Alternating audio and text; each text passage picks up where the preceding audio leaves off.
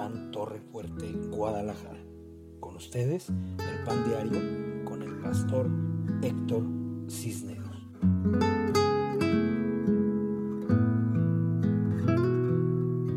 Hola, ¿cómo están? Muy buenas noches. Bienvenidos, bienvenidos una vez más a esta videotransmisión de Casa de Pan Torre Fuerte, Guadalajara, desde el occidente de la nación hasta donde nos lleve el viento. Hoy es una gran noche, una noche lluviosa, donde vamos a compartir una buena palabra de gran bendición. Nada más que tenemos una visita inesperada. Hola, Emanuel. Salúdalos. Diles, ¿cómo están todos? ¿Cómo está todo? Diles, los amo. Los bendigo. Saluda a tu abuelita Berta. Hola, abuelita Beta. Dile, te amo. Amo. Saluda a tu abuelita Eloína. Dile, te amo. Te amo. Saluda a todos. Diles, los amo. Te amo. Los bendigo. Amarillo. Dile, abuelita Berta, Abuelita Beta. te amo. Amo. Mándale un beso. Dile, te extraño. No, Oye, ya vete a dormir porque voy a predicar de por sí entre tarde. Estamos teniendo una fallita en internet, pero la vamos a arreglar lo más pronto posible. Dame un beso. Dame un beso. Ándale, porque tengo que saludar. Diles, mándales un beso. Diles, ahí se lo reparten. Y te lo rebaten. Diles, descansen. Tener abuelita Beta. Ah, ok, pero pues ya mira, no, ya no sales. Así. Mándales un beso. Ándale pues. Que Dios te bendiga. Ve con mamá. Ve con mamá. Ándale, mi amor. Ouch. Pedimos una disculpa, estábamos teniendo un poquito de, de problemas con la conexión de internet. Espero que esta noche esté más fluido. Eh, La lluvia nos provoca algunos estragos, pero vamos en el nombre de Cristo a pensar que esta va a ser una gran noche, una noche de gran bendición. Saludo, saludo con gusto a Dana Navarro, linda noche, te mando un fuerte abrazo de bendición para ti y para todos en casa, que Dios me los cuide, me los guarde, los proteja, los llene de paz, de luz, de grandeza y de gran bendición, que exal días, te bendigo, buenas noches, que Dios te llene de luz, de alegría. Saludo también a Héctor, mi tocayo ahí en casa, Quetzal y Héctor, los bendigo, los amo con todo mi corazón. Ivette Ramírez, buenas noches, qué bueno que estás conectada, te mando un abrazo. Muchas bendiciones para ti, para tus hijos, para Ofe y su mami, los amo y los bendigo. Pati Castro, hija, te bendigo, espero que hoy conserves la conexión, te mando un abrazo, te bendigo en el nombre de Cristo Jesús. Eh, qué bueno que estás conectada. Julián Vidal, excelente noche también para ti, mi querido Julián. Te mando un fuerte abrazo de bendición. Crispián de Valle, te saludamos, te bendecimos como, como siempre. Te mandamos muchas, muchas bendiciones. Camila Marín, buenas noches, bienvenida. Que Dios te guarde, te llene de luz, de paz, de amor, de gracia y de grandes y poderosas, poderosas bendiciones. Noemí Dueñas, mi querida pastora, te mando un fuerte abrazo de bendición, que Dios te llene de luz, de paz, de alegría, de gozo y de santidad en Cristo Jesús nuestro Señor. Te bendecimos. ¿Quién más tenemos conectada? Cristal Vidal, un saludo en casa para ti, para tu esposo, para tus hijos. Que Dios te bendiga mucho y te guarde. Celia Chávez Valencia, qué bueno volver a verte. Te bendigo en el nombre de Cristo Jesús. Que Dios te proteja, te llene de alegría, de gozo y de bendiciones. Karina Aguiar Sesma, que Dios te bendiga, te proteja y que la gracia de nuestro Señor Jesucristo te abrace con su amor en Cristo. Malu, te bendigo, Malu G, te mando un fuerte abrazo, grandes bendiciones. Que Dios, que Dios, que Dios te abrace con su amor y grandes revelaciones te dé en el Espíritu Santo de Gloria. Manuel Quevedo Sánchez, te mando un fuerte abrazo, mi querido Manolo, qué bueno que estás conectado. Te bendigo en el nombre de Cristo. Que Dios te guarde, te proteja y te bendiga. Mayela García, te mando un abrazo doble, hija. Sabes que, no sé, ya te quedaste de muestra, pero nosotros seguimos esperando a Isaías, mi hijo. Ya lo quiero tener y abrazar.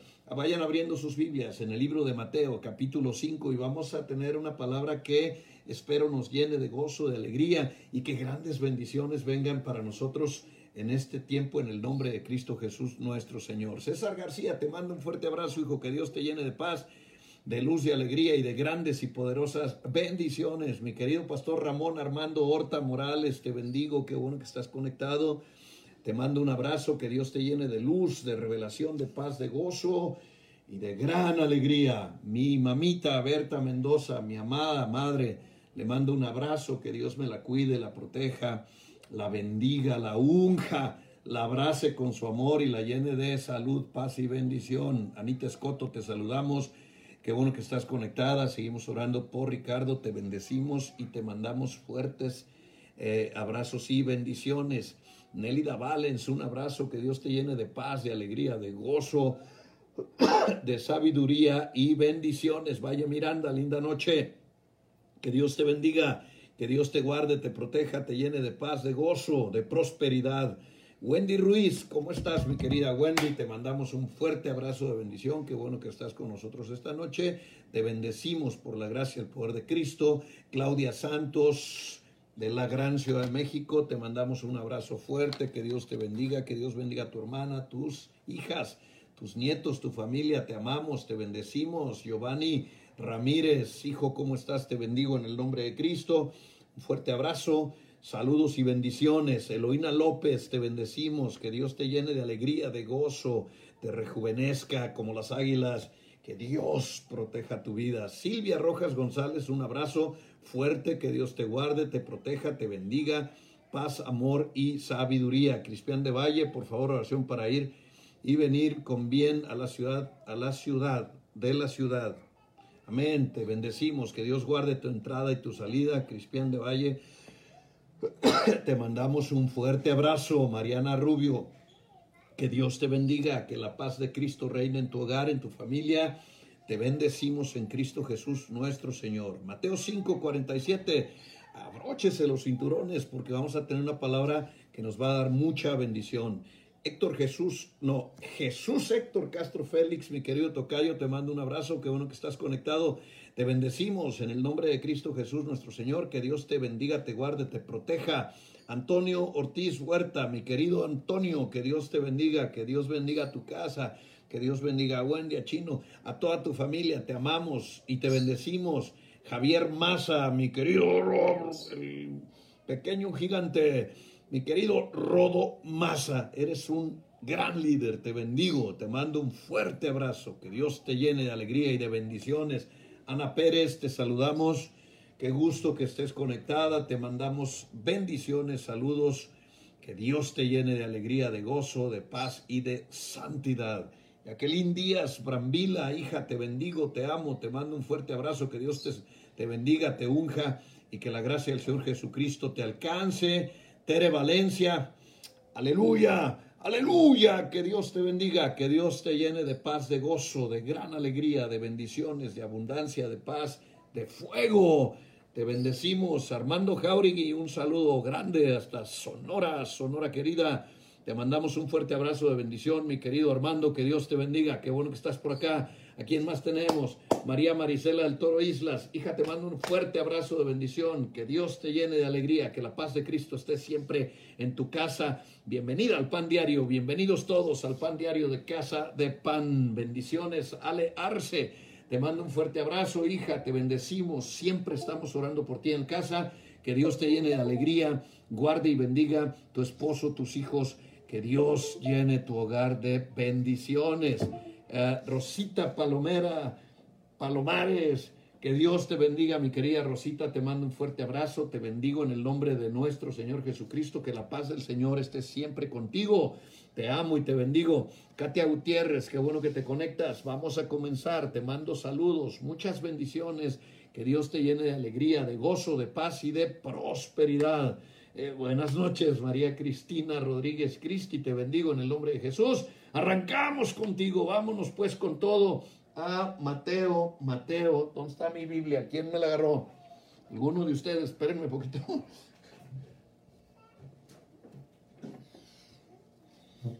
Pastor desarmado, no sirve para nada. perdón, perdón, perdón. Mi Biblia, que Dios los bendiga. Mateo capítulo 5. ¿Qué les dije? Versículo versículo 47, vamos a, leer esta palabra. Yo quiero que ponga mucha atención. Eh, estaba leyendo Mateo 5, desde el 38. Vea lo que dice este mensaje. Déjenme pongo mi, ve de lejos. Dice, oísteis que fue dicho, ojo por ojo, diente por diente. Pero yo os digo hoy, no resistáis al que es malo. Antes, cualquiera que te hiriera en la mejilla derecha, vuélvele también la otra. Y al que quiera ponerte en y quitarte la túnica, déjale también la capa. Y cualquiera que te obligue a llevar una carga por una milla, ve con él dos. Al que te pida, dale. Al que quiera tomar de ti prestado, no lo rehuses. Oísteis que fue dicho, amarás a tu prójimo y aborrecerás a tu enemigo, pero yo te digo este día, ama a tus enemigos, bendice a los que te maldicen, haz el bien a los que te aborrecen, ora por los que te ultrajan y te persiguen, para que seáis hijos de vuestro Padre que está en los cielos, que hace salir el sol sobre malos y buenos, y que hace llover sobre justos e injustos. Porque si amáis a los que te amas, porque si amáis a los que te aman, ¿qué recompensa tendréis? ¿No hacen eso mismo los publicanos? Y si saludáis a los hermanos solamente, ¿qué hacéis de más? ¿Qué hacéis de más? ¿No hacen también eso los gentiles? Sed pues vosotros como vuestro Padre que está en los cielos es perfecto. Fíjese a lo que le llama perfección aquí el Señor, a hacer algo por nuestros enemigos. Me, me paró en seco. Dice, si saludas a tus hermanos y se amas a los que te aman, ¿qué hacéis de más? ¿Qué haces de más? Me gusta esta pregunta. ¿Qué hacemos de más? ¿Qué estamos haciendo de más? Aparte, eh, eh, aparte de lo que tenemos que hacer como cristianos. ¿Qué hacemos aparte de orar por nuestra familia? ¿Qué hacemos aparte de bendecir a los que amamos? ¿Qué hacemos aparte de estar cuidando el bienestar de las personas eh, que obviamente amamos porque son o nuestra familia, nuestros vecinos, nuestros seres amados? ¿Qué hacéis de más? Me gusta la pregunta y más me agrada porque eh, no la está haciendo un patrón que quiere explotarte y que quiere decirte que te ganes un ascenso o que te ganes un, un aumento de salario, ni un padre de familia que quiere que el hijo se ponga a chambear en la casa y que haga poquito más de lo que hace. No, es una pregunta que está haciendo un jefe, un patrocinador. El mismo Jesucristo, el Dios viviente, el amado del cielo, el precioso Rey de Reyes, dice, ¿qué estás haciendo de más? Y es tremenda la pregunta, porque tan terrible el mensaje. Está diciendo, ama a los que te maldicen. Está diciendo, si te quitan la capa, dale también la túnica. Si te abofetean, pon la otra mejilla. Está diciendo que amemos a nuestros enemigos. Y aún con eso le dice, si solamente amas a los que te aman y solamente saludas a los que te saludan, no estás haciendo nada extraordinario. ¿Qué hacéis de más? Siempre que leo esta, esta mm, pregunta que el Señor Jesucristo está haciendo a la iglesia de su tiempo, en este caso está haciendo esta pregunta a los discípulos, a los que lo siguieron al monte. Mm, hace algunos años desarrollé un curso sobre calidad en el servicio para una marca automotriz y empecé a trabajar con ellos. El principal objetivo de esta de esta marca, de esta eh, distribuidora de autos a nivel nacional, era dar valores agregados, que sus agencias y sus distribuidores y los representantes de ellos generaran ventajas competitivas para que sus clientes recibieran algo de más y eso obviamente los pusiera por encima de los competidores. Y al hacer yo un diagnóstico de su organización, recorrí sus distribuidoras, fui una por una y empecé a ver la forma en que trabajaban, cómo atendían a los clientes, qué les decían, qué les daban, qué se hacían, qué no hacían. Me di cuenta que tenían eh, una gran cantidad de clientes inconformes, un gran porcentaje de sus consumidores que se quejaba de que sus vehículos y sus distribuidoras y sus refaccionarias no estaban cumpliendo ni siquiera con las expectativas que ellos tenían de ellos. Así es que empecé a hacer un proyecto que, eh, eh, o, les propuse un proyecto que inicié con ellos, al que le llamé la matriz de la calidad, para poder otorgar valores agregados. Escúcheme, la matriz de la calidad para poder otorgar valores agregados. Una matriz, como les he enseñado en algún otro tiempo, es simplemente eh, cuatro cuadrantes. Así, se hace administrativamente, así se hace, una matriz. Y entonces en el cuadrante 1 les enseñaba yo a ellos, hay una calidad básica, una calidad básica. Vamos a, a ponerlo así en el cuadrante 1, hay una calidad básica. Es decir, hay algo que la gente espera sin que tú se lo ofrezcas. Cuando tú vas a un Oxxo, cuando tú vas a una farmacia de Guadalajara, hay una calidad que esperas de ellos sin que ellos te lo ofrezcan.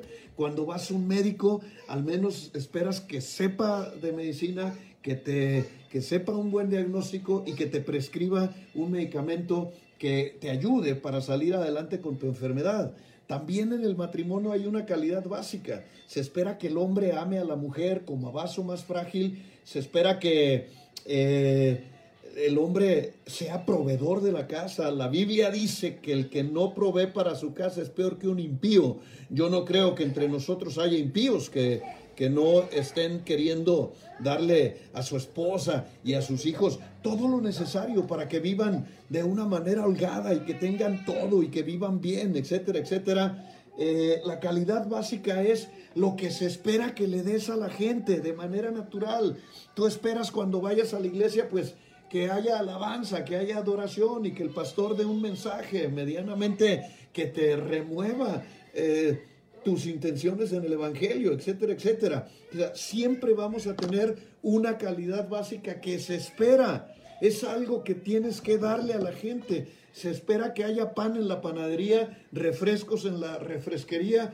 O sea, se espera esa calidad básica. Eso ahí, ahí no hay nada, nada que agregar ni absolutamente nada que decir. Después está que si no hay esa calidad hacia abajo, eh, eh, en el cuadrante 2 hay una mala calidad. ¿Qué es esa mala calidad? Cuando las personas te dan las cosas mal, cuando no cumplen la expectativa, cuando la mala calidad, es decir, cuando la calidad no es correcta, ni siquiera te atiende bien, no te saludan cuando entran, eh, eh, cuando el esposo no le importa si comes o no comes, no te saluda, no te besa, no te dice nada bonito, etcétera, etcétera. Digo el esposo porque soy hombre, pues las mujeres que eh, trabajen. esperamos pues que, que se mejore esa calidad, que se suba al cuadrante 1 donde podamos decir, al menos tienen lo básico, al menos están cubriendo la calidad más básica. En el cuadrante 3 está la calidad soñada. Calidad soñada. ¿Qué esperas?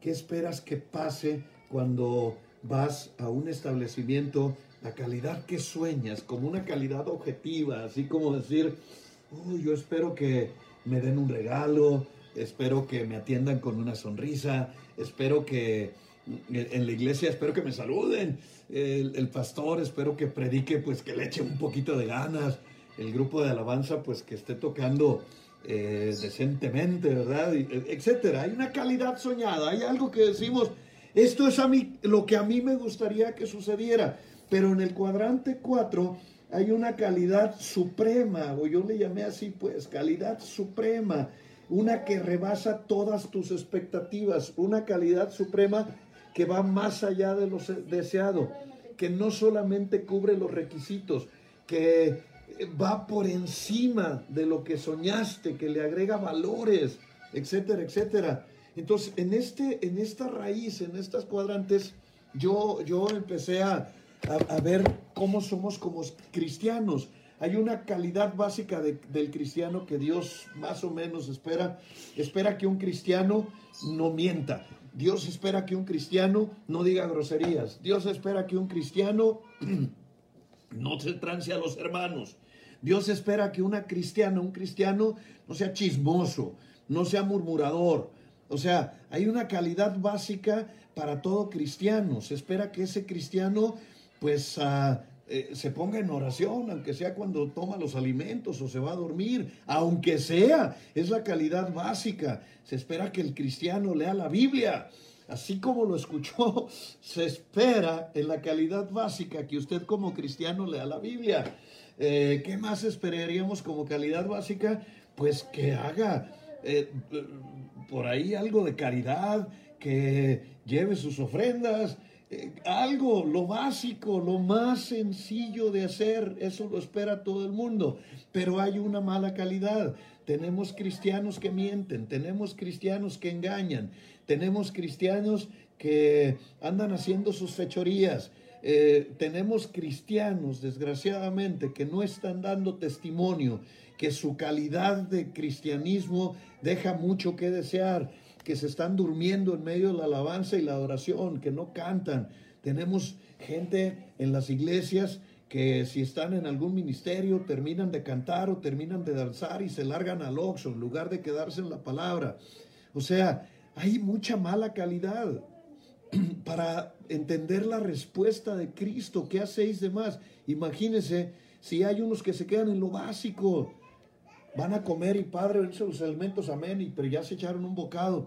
O sea, eh, no están siendo personas que hagan algo más, poquito más. Entonces tenemos una calidad soñada, una calidad donde cada quien haga lo que tiene que hacer, donde llegas a la iglesia y al menos le sonríes a la gente, le haces así con la manita, un saludo eh, de diputado. Eh, esperamos una calidad soñada de que usted sea alguien que trabaje, que se acomida en algún ministerio. Una calidad soñada es que esté en la alabanza, pero metido con Dios, que adore, que se postre de rodillas, que escuche la palabra y hay una calidad suprema. La calidad suprema es que usted tenga una excelente relación con Dios, que esté haciendo estudios en su casa, que lea muy bien su Biblia, que prepare un mensaje, que esté listo para el evangelismo, que vaya a todos los cultos. O sea, más allá de la calidad, hay cosas que podemos darle a Dios, muchas. Hay quienes tienen solamente lo básico. Son buenos ciudadanos, solamente tienen lo básico. Son buenos esposos, no le pegan a su vieja. O, son hijos que pues no hacen cosas malas, están ahí en la casa y no dan guerra, no aportan a la iglesia, pero pues ah, no, no hacen cosas feas.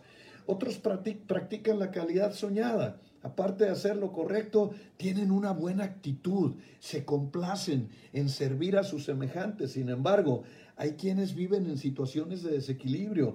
Eh, nuestra sociedad sufre más que nunca en esta época una problemática que plantea a, a la colectividad una serie de desequilibrios, el crecimiento de la maldad, la degradación de la moral, de la sexualidad, el pisoteo de los valores espirituales, de los valores bíblicos, eh, gente que no le importa eh, dar un mal testimonio, pisotear la sangre de Cristo, así como la avalancha de desequilibrios emocionales como son la ira, la tristeza, la amargura, la depresión, el odio, la alteración de eh, gente que se prende y se pelea con medio mundo y si no tiene con quién pelear anda buscando cliente, el ego ensoberbecido, personas que se sienten más que los demás, que que creen que Dios y ellos nada más, todos los demás salen sobrando.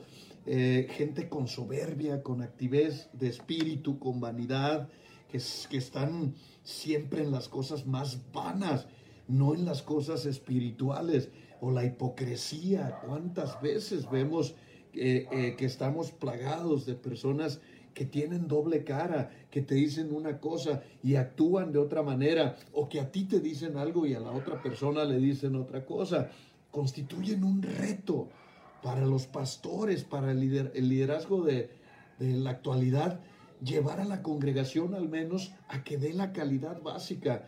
A que tengamos una iglesia que cuando se trata de, la alabanza lleguen temprano al culto, porque todavía tenemos personas que van, van corriendo y todavía le dice el marido, ah, voy rápido porque eh, ya se nos hizo tarde y ella le dice, no te apures, todavía apenas están en la alabanza, como si alabar a Dios no fuera importante. Necesitamos meternos con Dios, meternos a una calidad suprema, buscar una relación correcta, estar todos los días en, en, una relación perfecta con Dios, de tal manera que estamos bajando la gloria, que estemos produciendo alabanza, haciendo adoración en nuestros hogares que nuestros hogares sean verdaderos altares de oración, de intercesión, de bendición y que aproveches los viajes para estar orando por la ciudad, que se levanten intercesores, que estén ungiendo la ciudad, que estén bendiciendo las calles, que estén orando por las almas del estado de Jalisco, del occidente de la nación, del, lugar, del país o de la ciudad donde vives. O sea, se puede hacer mucho más, pero la gente se conforma hay personas que solamente oran y Padre, bendíceme, dame, úngeme, lléname, este, todo, todo para mí. Y no me acuerdo de orar y no me acuerdo de bendecir a mis padres o no se acuerda de bendecir la ciudad o no, eh, no se ha dado cuenta que la Biblia dice orad por la paz de Jerusalén. O sea, tantas cosas por las que hay que orar, por los hospitales, por las enfermeras, por los enfermeros, por los médicos, orar por los bomberos, orar por la policía. Sí se puede llegar a más. Que no se escuche nunca más la voz de Dios diciendo, ¿qué hacéis de más? O sea, somos tan básicos, somos tan básicos que con solo decir, Padre, ya me voy a dormir, ahí te encargo, ¿no? Somos tan básicos como para ni siquiera durar un minuto más en oración. Jesucristo le dijo a Pedro y a los apóstoles que se había llevado al huerto de Getsemaní, ¿no habéis podido orar conmigo tan solo una hora? Tan solo una hora. A ellos les reclamaba una hora. Me pregunto, ¿cuánto nos reclamaría a los cristianos del siglo XXI? Cristianos del siglo XXI que siguen oliendo a Egipto, que siguen pareciendo babilónicos, que, que no, no dan testimonio, que no los ubicamos como cristianos y los vemos en la calle, no marcan la diferencia, no son personas que verdaderamente estén impactando con una conducta intachable, que estén haciendo cosas que verdaderamente estén proyectando la grandeza de Jesucristo, el poderío de Dios, que no aprovechan grandes oportunidades que luego Dios nos presenta cuando estamos en la calle, cuando estamos en cualquier lugar en cualquier lugar. Hace rato estaba comprando unas cosas en Walmart y eh, guardamos, tienen tachas para que guardes la sana distancia. Y entonces delante de mí había un hombre, como de unos 60, 65 años aproximadamente, eh, con su tapabocas y yo también, eh, mi portabarbilla y toda la cosa. Y entonces volteó y me dijo, cada vez está peor todo. y pues te hacen un comentario de eso, si tú eres el, hombre más feliz del mundo. Entonces le dije, está muy lindo el día, este, eh, llovió y se refrescó.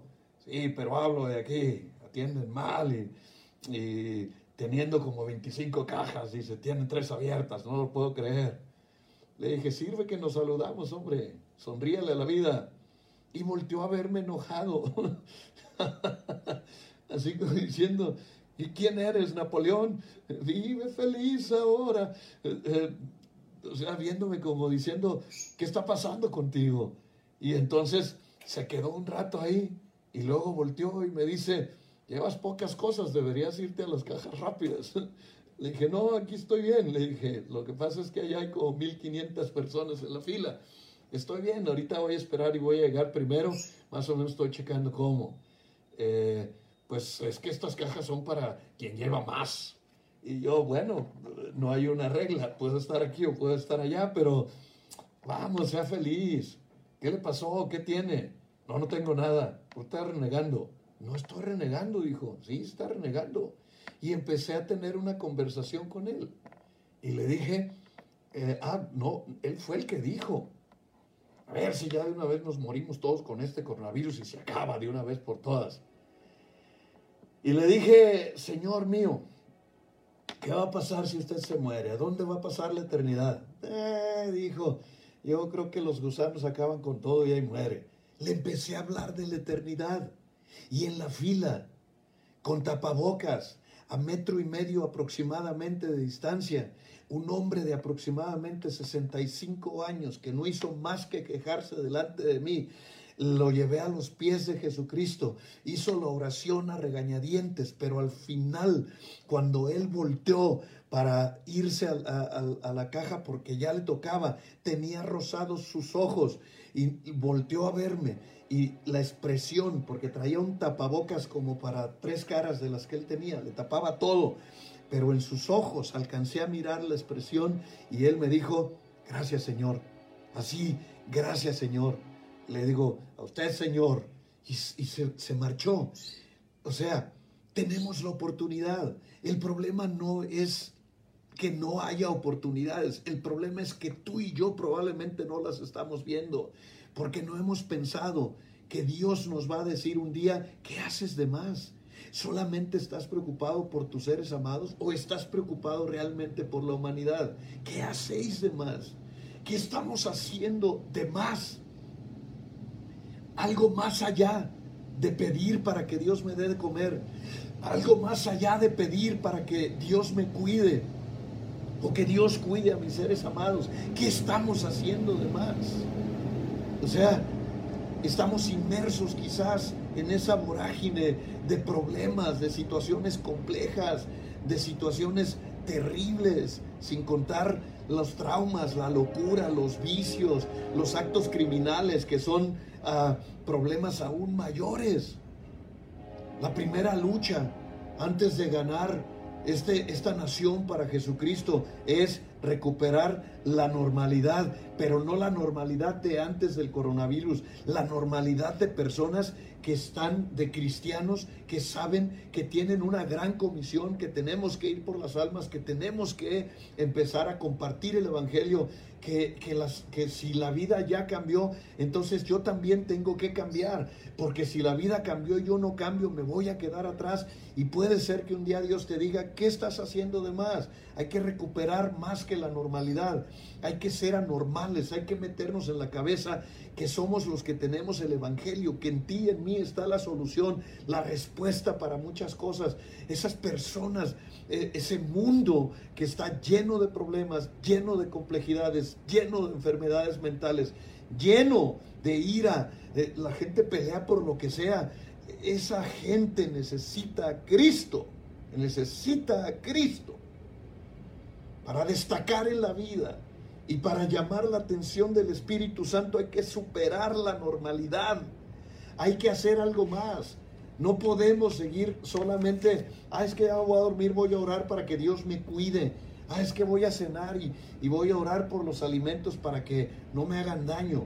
Es que hay gente que no tiene que comer y a lo mejor yo no les puedo mandar el alimento de este día, una despensa, pero hay algo que sí puedo hacer, mis amados hay algo que sí puedo hacer y es orar, orar para que Dios sane la tierra, para que la gloria de Dios se derrame, para que la gloria de Dios venga sobre esta ciudad y levantar intercesores en cada cristiano para que sane la tierra, para que venga un mover del Espíritu Santo sobre nosotros.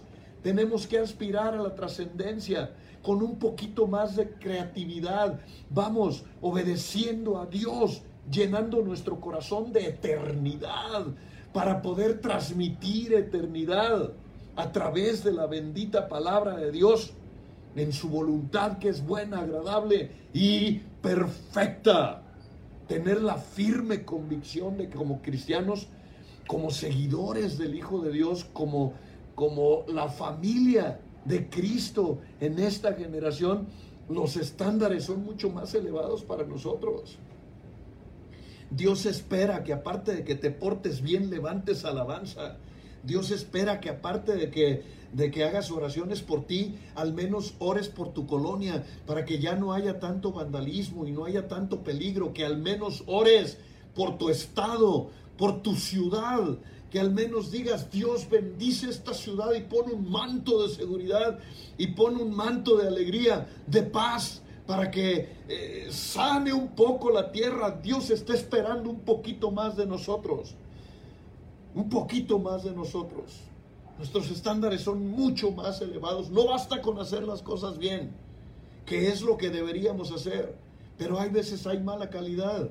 Hay quienes tienen que empezar a portarse bien. Hay quienes tienen que empezar a dejar de hacer cosas que saben que son incorrectas. Hay quienes tienen que ordenarse la vida, ordenar la vida, urgentemente ordenar la vida. ¿Por qué? Porque no puedes decir, soy cristiano y, tengo comunicación con Dios y quiero todo de Dios, pero no quiero darle nada a Dios. Necesitamos empezar a trabajar de otra manera, con un buen testimonio de bendición. No solamente hacer la, la calidad básica, ir a una calidad soñada, ser cristianos que reflejemos a Cristo, ser cristianos que estemos dando testimonio, que estemos trabajando, que estemos honrando a Dios, que yo no lo sé cómo seas tú, pero si yo estoy haciendo alguna cosa, estoy orando, le estoy pidiendo a Dios. Hace rato me metí a bañar y mientras refrescaba mi rostro, empecé a hacer oración, empecé a pedirle al Señor y me acordé de aquel hombre y le dije, Señor, haz la obra en él, haz la obra en él. Que él lleve el mensaje a su casa. Porque necesitamos evangelizar, porque necesitamos reflejar a Cristo, porque tenemos trabajo, porque somos los hijos, porque somos la familia de Dios. Vamos, tenemos que hacer algo más, tenemos que hacer algo más. Agregar muchas cosas. Puse aquí Hechos capítulo 4, versículo 13. Me estaba olvidando el bosquejo. Ah, ustedes me distraen. Hechos capítulo 4, versículo 13. Vamos para allá. A ver qué tenemos en esta palabra. Hechos 4, 13. El que llegue primero le doy un premio. Por favor. Dice aquí la palabra. Entonces viendo Pedro el de nuevo. Entonces viendo el de nuevo Pedro y de Juan y sabiendo que eran hombres sin letras y del vulgo, se maravillaban y reconocían eh, que habían estado con Jesús. eran, eran hombres ignorantes que transformaron una generación. Por eso lo, pues, lo, ponemos ahí. Dice la gente, conocía que habían estado con Jesús. ¿Puede ver la gente que tú has estado con Jesús? ¿Pueden ver en tu rostro que has estado con Jesús? ¿Puede el mundo ver que has estado con Jesús? ¿Puede ser de ese tipo de personas? ¿Qué importan los títulos? ¿Qué importan los estudios? ¿Qué importa lo que tengas o lo que no tengas? Si tienes a Cristo, tienes verdaderamente el poder de Dios para llevar personas a la eternidad. Me acuerdo hace algunos años, no sé cuántos, ya no me acuerdo la fecha exacta. Era 22 de abril. Ese año amaneció como todos los días me bañé en la casa de ustedes, eh, me puse mi ropa de trabajo y me fui a trabajar a, la empresa donde yo colaboraba en aquel entonces. Y de pronto en la mañana estaba yo llenando unos formatos. Yo era empleado, yo no, en ese tiempo yo no era ah, independiente. Estaba llenando yo unas hojas, unos formatos, cuando tembló la tierra se levantó un hongo de tierra impresionante frente a mis ojos. La gente y todos los que estábamos ahí se cimbró. Empezó el corredero de gente. Unos dijeron, está temblando. Salió un tipo gritando de adentro de la empresa, nos están bombardeando, nos están bombardeando, córranle todos. Eh, eh, fue una explosión impresionante la que hubo en ese día. Yo trabajaba en la boca de calle, en, Gante y la calzada Independencia, pero de la calzada Independencia hacia el sur. Eh, y la, explosión que hubo ese, esa mañana, brutal, que fue una de las peores desgracias que ha vivido eh, Guadalajara, el estado de Jalisco, fue de la calzada hacia eh, el norte o sea, del otro lado de la calzada. Así como dividen la, ciudad los, los uh, esos que tienen la costumbre de sentirse más que otros. de allá se vio una cosa espantosa. Y entonces toda la gente empezó a correr. No sabíamos qué estaba pasando. Cuando yo salgo a la calle, lleno de tierra, se llenó de polvo todo el ambiente. Era impresionante la cantidad de tierra que había, de, como de escombro, de ese polvo que suelta el, el, de las fachadas y, y, cemento. Y yo estaba empolvado totalmente, me era muy difícil ver. Empecé a correr contracorriente. Mientras la gente estaba huyendo, yo iba hacia el lugar y todos decían, no, para allá no, para allá no. Lo primero que veo al llegar al, lugar de los hechos fue un minibús encima de un edificio, así tal cual. La, la, explosión lo había volado hasta allá. Las venas abiertas de Guadalajara. Había un enorme boquete. Y entonces me puse una, una, una de mi, me saqué la camiseta y me la puse en la cara a manera de, cubrebocas o de paliacate y empezamos a trabajar porque se oían gritos, se oían lamentos. Era, un, era la gente estaba llorando y había gente que gritaba. ¡ah! Era un infierno. Y mientras toda la gente corría para el otro lado, yo no sé qué me impulsó a mí. Era un muchacho, yo no sé si tendría 18 o 19 años. Pero algo me impulsó a no, a no irme al revés, a meterme a la zona de desastre. Y empezamos a sacar personas, a ayudar gentes que tenían aplastados los pies, que estaban golpeados de la cabeza, a llevarlos a un lugar donde pudieran estar un poquito más seguros. La tierra se seguía simbrando, se seguía simbrando. Cuando empezó a llegar el gobierno, llegaron paramédicos y llegaron los expertos y los bomberos, los que ya estábamos trabajando ahí, ya, ya no nos sacaron. Llegó un bombero y me dio un casco amarillo y me dijo, toma, cúbrete la cabeza porque ese edificio está a punto de caerse. Sabes, fue muy lindo una cosa. Entre varios hombres y yo empezamos a quitar escombros ya porque escuchábamos una niña llorando. Después de trabajar como unos 45, 50 minutos aproximadamente, escombrando aquella casa, el refrigerador se había caído y había quedado como atorado en la otra pared. Y ahí estaba la chiquitita. Le eché los brazos y ella me abrazó y me abrazó. Y me decía, nos mataron, nos mataron, nos mataron. ¿Sabes lo que sentí? Decir, rescaté a esta niña. Se pegó, sus piernitas las pegó en mi espalda, estaba gritando, nos mataron, nos mataron. Y la llevé, la llevé al pavimento. Ahí la recibieron los de la Cruz Roja y, empezó a gritar por su mamá y por su familia. Y yo regresé para allá. Queríamos sacar a alguien más. Era una familia de 12 personas que vivían en esa casa. Y solamente sacamos a la niñita. Como eso de las 7, 8 de la noche que empecé a caminar hacia mi casa. Que iba contando y, y no era cristiano. Pero sí le decía a Dios, al menos saqué a la niñita. Al menos saqué a la niñita. Gracias. Al menos saqué a esa niña. Porque la mayoría de los que estaban allá me los ganaban. Pero esa salió en mis brazos. Esa yo la saqué. Y yo decía, al menos saqué a la niñita. Eso es, eso es lo que siento. Eso es lo que sentí hoy cuando regresaba de Walmart. Al menos valió la pena haber salido. Al menos valió la pena haber salido. Iba con la esperanza de encontrar un regalo porque mi esposa cumple años el viernes y no tengo que darle.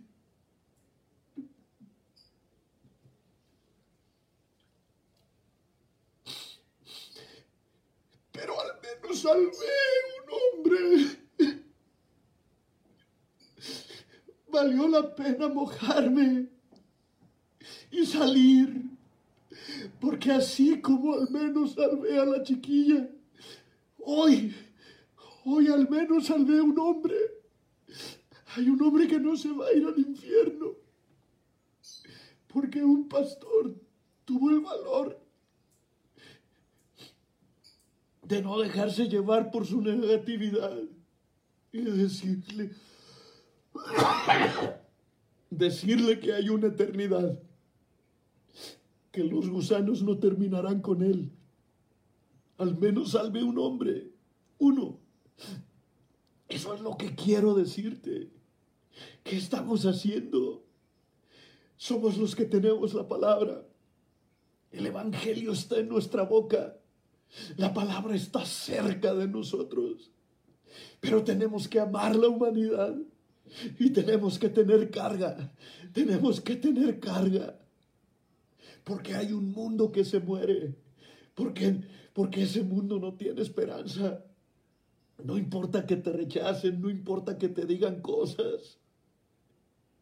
Yo enrachado creía que eh, eh, iba a seguir lográndolo y el señor que estaba ahí cuidando los carros, eh, llegué y le empecé a compartir y él me dijo, no, no estoy trabajando, a mí no me gustan esas ondas, dijo, y se fue. Pero cuando yo salí dije, al menos uno, al menos uno, al menos uno. Aquí hay un grupo de apóstoles que dice, eran hombres sin letras eran hombres sin educación, pero se les notaba que habían estado con Cristo. Se les notaba que habían estado con Cristo. ¿Por qué? Porque, porque tenían la carga de la humanidad, porque tenían la carga de su generación. Y necesitamos que tú y yo tengamos la carga de nuestra generación. Y el libro, este que estamos, este que vine acá, no se llama el libro de teorías apostólicas, ni se llama teología eh, de la iglesia primitiva, ni filosofía, ni religión, se llama hechos, hechos, hechos de los apóstoles, que se va a escribir de ti y de mí, hechos de ti, hechos de mí, hechos de casa de pan los hechos de casa de pan en el siglo XXI. Eso es lo que quiero que podamos escribir, que podamos decir, nosotros estamos trabajando, no nos vamos a conformar con, con solamente llevar un poquito de agüita para nuestro molino, no nos vamos a conformar con cosas así sencillas que no valgan la pena, vamos a luchar por más. Vamos a luchar por más, vamos a ir por otro, uno más. Podemos rescatar almas del infierno, podemos llevarlas a los pies de Cristo, podemos trabajar para Dios, tú y yo. Tú y yo escribimos el, libro de los hechos de los apóstoles del siglo XXI, el libro de los hechos de Casa de Pan, Torre Fuerte, Guadalajara y todas las torres fuertes de todo el mundo. Vamos, trabajemos, vamos, hay un mundo que se pierde. Hay un mundo que se pierde en el cielo. No, no, no te van a decir qué padre casa tenías, qué buen carro, qué bárbaro, qué, qué, qué hermoso coche conducías, qué padre color. Te van a decir qué hiciste, qué hiciste, qué hiciste para las almas, qué hiciste en tu generación, qué hiciste de más, qué hiciste de más. ¿Cómo manifestaste a Cristo? Te van a calificar por la práctica del bien, el espíritu noble, el corazón generoso, cuando procuremos el bienestar de los demás, no solamente el nuestro, cuando de pronto vayamos por esas personas que se pierden, cuando buscaste mejorar la calidad de la vida de las otras personas y mejorar la calidad de la humanidad al salirte de la inercia del pecado y meterte a la inercia de la bendición. Ahí en Mateo 5, regrese, regrese a Mateo 5 para ver si puedo recuperar un poquito de mi mensaje, porque ya se me está acabando el tiempo y tengo que entrar al curso. Estamos dando un curso para Roche. Eh, ahorita mismo, en cuanto termine con ustedes, vamos a entrar a Roche Life, la empresa de los campeones, porque tenemos un curso que estamos dando muy interesante de liderazgo. Y entonces, aquí en Mateo 8, es decir, Mateo 5, versículo 38 al 48, por favor, quiero que que me acompañe, 38 al 48, dice, y él les dijo, padre, agarré la Biblia que no, las letras chiquitas, y él les dijo, ¿cuántos panes traéis, tenéis? Y divedlo. Y al saberlo dijeron cinco panes y dos peces y les mandó que hiciesen recostar a todos los grupos sobre la hierba verde y los recostaron por grupos de ciento y de ciento cincuenta. Entonces tomó los cinco panes y los bendijo, lo partió y los dio a sus discípulos para que lo pusiesen delante de los hombres y repartiesen, repartiesen los, ah, los, los panes. Leí Marcos. Pues por qué eh, no traje mis lentes. Lo que pasa es que tengo unos lentes de águila. Pero esos lentes de águila no se ven sin luz. Y está, otra vez. Ahora sí. Ya, perdónenme el corte. 5.38. Oísteis que fue dicho ojo por ojo, diente por diente. Ojo por ojo, diente por diente. Hasta el 48. Habla del amor a los enemigos. Es el mismo que le leí. Quien tiene el corazón lleno de amor y las manos ocupadas en el servicio al prójimo, no se ocupa de cosas vanas, ni se ocupa de odios, ni de rencillas, ni de chismes, ni de tonterías en las que hay veces perdemos el tiempo, juzgando y criticando, dañando, haciendo cosas en contra de las personas. Mi estrategia siempre ha sido derrótalos con bondad, derrótalos con bondad. ¿Recuerdas? La Biblia dice, vence el mal con el bien. Este es el tiempo de esa iglesia. Este es el tiempo de una iglesia que toma su papel, su papel histórico. No tendremos otra oportunidad. Daremos cuenta de lo que hicimos. Daremos cuenta de las personas con las que un día nos topamos. Quizás haya personas que Dios acerque a tu vida y que las ponga junto a ti con la única, la única esperanza de que tú y yo hagamos algo de más por alguien que no conocemos, por alguien que quizás nunca más volveremos a ver. ¿Sabes qué es lo que les digo yo cuando hago evangelismo así en frío? Quizás nunca te vuelva a ver, pero el día que Dios nos levante y que vayamos rumbo a la gloria, estoy seguro que si tú le entregas tu vida a Cristo, que si tú le entregas a Dios tu alma, nos volveremos a ver, sin lugar a dudas, en la eternidad. En la eternidad. Qué bendición es poder decir eso. Bendigo, alabo y glorifico el nombre del Señor. Espero que esta palabra la tomes como un reto, un desafío. ¿Qué hacéis de más? ¿Qué estamos haciendo de más? ¿Qué estamos haciendo de más? Vamos es tiempo de ir, es tiempo de trabajar en el reino. Si no estás compartiendo el Evangelio, al menos interceder por el mundo, interceder por la tierra y que Dios tenga misericordia de esta generación. Les agradezco mucho el favor de su atención. Mañana, mañana vamos a tener un culto glorioso a las 8 de la noche en punto. Empezaremos con alabanza y adoración en vivo con mi esposa Liz y después espero tener un mensaje que cambie la forma de ver, de sentir y de pensar. Los amo, los bendigo, que Dios los guarde, los proteja, los llene de su luz, de su paz, de su gracia y de grandes bendiciones. Y hoy en esta noche Así como Cristo me envió a mí, yo los envío. Lleven el Evangelio a toda criatura. Háblenle a todos de que hay una eternidad y que pueden vivirla en la gloria de Dios o perdidos en el infierno. Ten misericordia. Que Dios los bendiga abundantemente, que la gracia de Dios los sostenga. Los amo, los bendigo. Mañana nos vemos en el culto. Que tengan una linda noche esta noche y todas las noches.